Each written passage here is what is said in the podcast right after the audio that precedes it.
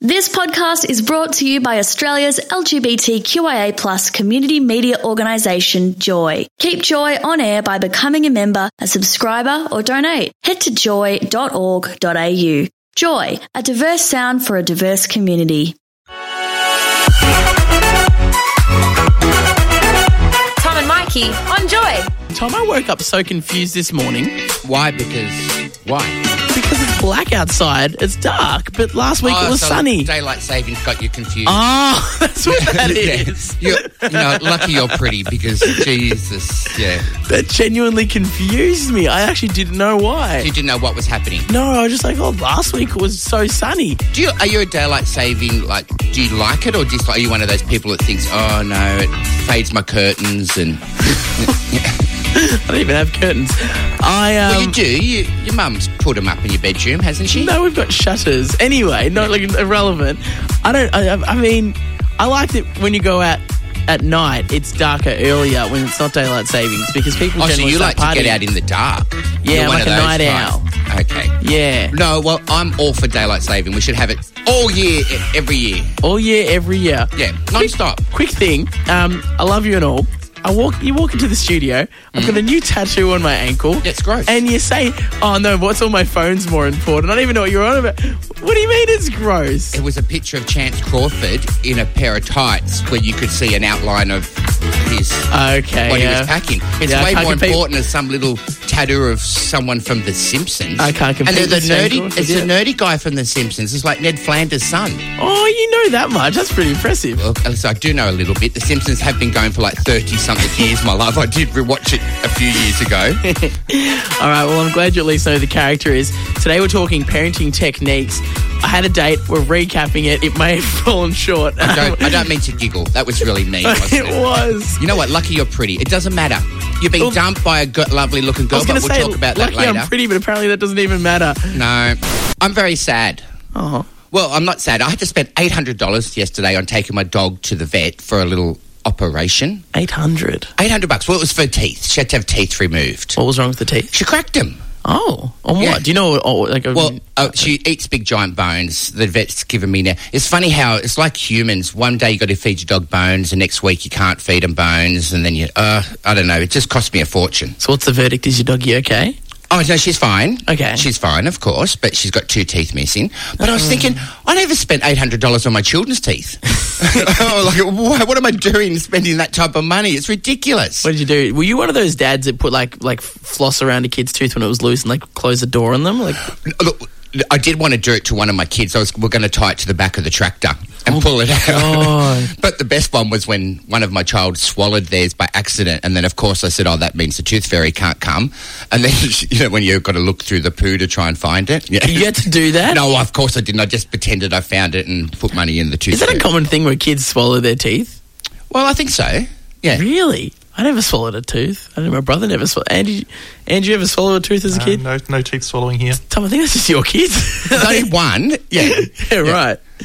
But what's wrong? Why? That's not bad. But I, th- I was just thinking, I've never been to hospital. I've never had an operation. Really? I've never been to hospital. You're telling me your your vibrant looks at your age is all natural. all natural. Get out of I've been- town. You know what? I went to hospital once last year, and that was only for them to put the camera up the, my rear end and have a look. is that because a thing I'm that 50, still happens? Because I'm 50. Do you still have to get those col- as a colonoscopy? Is that what it is? I believe all I know is I had to drink this stuff that just about oh it was the worst. That Yuck. that was the worst.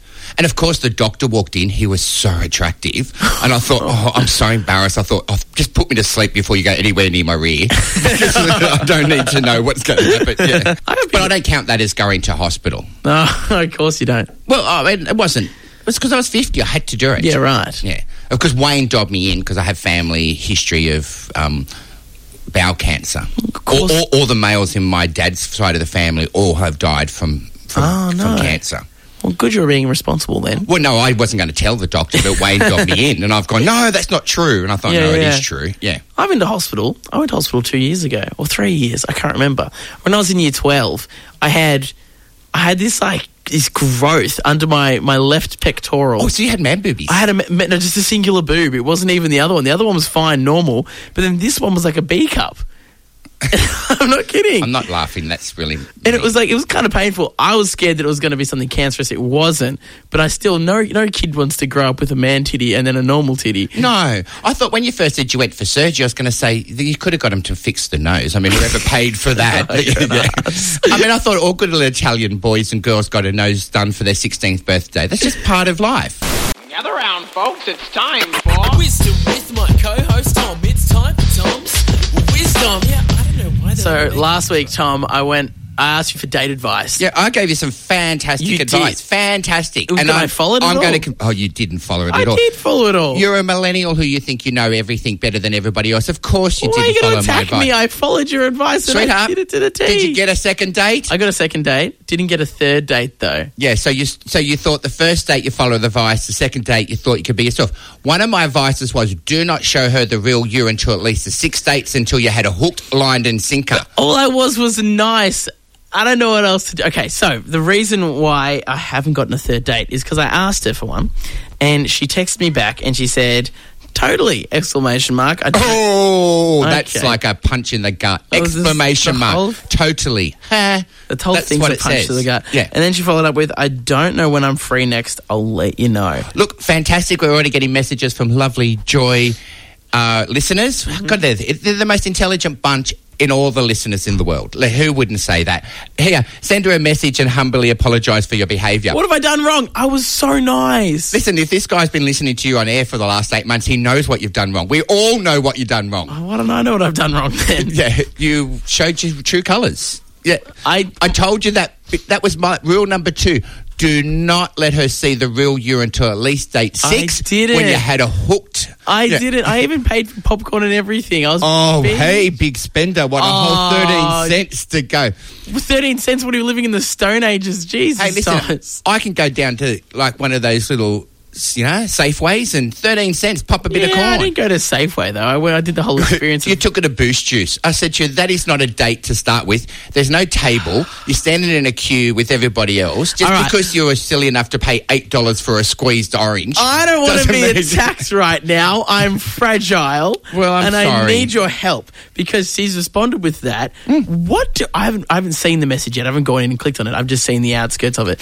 What do I respond to? Oh with no, that? sweetheart, that message is basically what I said. Which means remove my number from your phone contacts. Never contact me again. And if you see me on the streets, pretend you don't know me. That's what I'm thinking Yeah, as well. she doesn't want no follower on. So I don't. I don't respond to that. God, no. But she has one of my jumpers, and I like that jumper. Oh, let it go. What'd you pay six dollars for it in? I've seen, I've been the shopping with onslaught you. continues. I'm fragile, Thomas. I'm a little butterfly. I've been shopping with you multiple times. I know where you shop. You didn't pay that much for it.